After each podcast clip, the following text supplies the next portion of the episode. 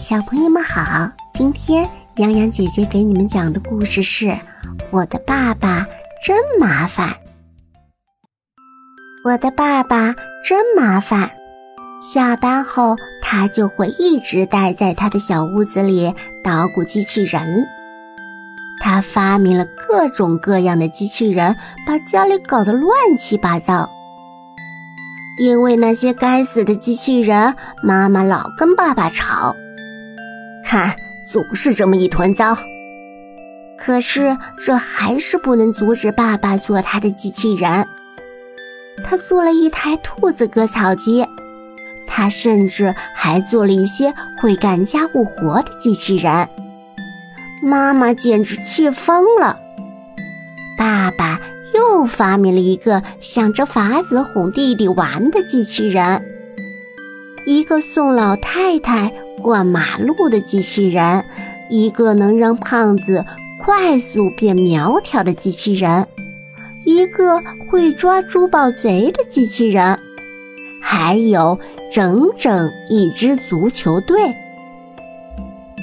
我和我的朋友们跟他们比赛过。越来越多的人听说爸爸的机器人，他们想让机器人上电视。谁也没有想到，就在准备拍摄的档口，我的弟弟发现了一个遥控器。他摁了一下，爸爸的机器人就像发了疯似的冲上了街道。为了拍好节目，我和我的朋友们费了好大的劲，才把机器人赶到一起。可怜的老爸赔了好多钱。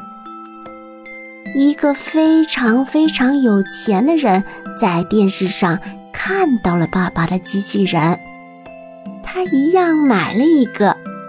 妈妈开心极了。这个有钱人把机器人放到了亚利桑那州的大沙漠里，他管那些机器人叫艺术品。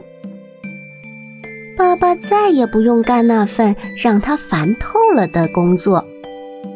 现在我们俩都开始做机器人了。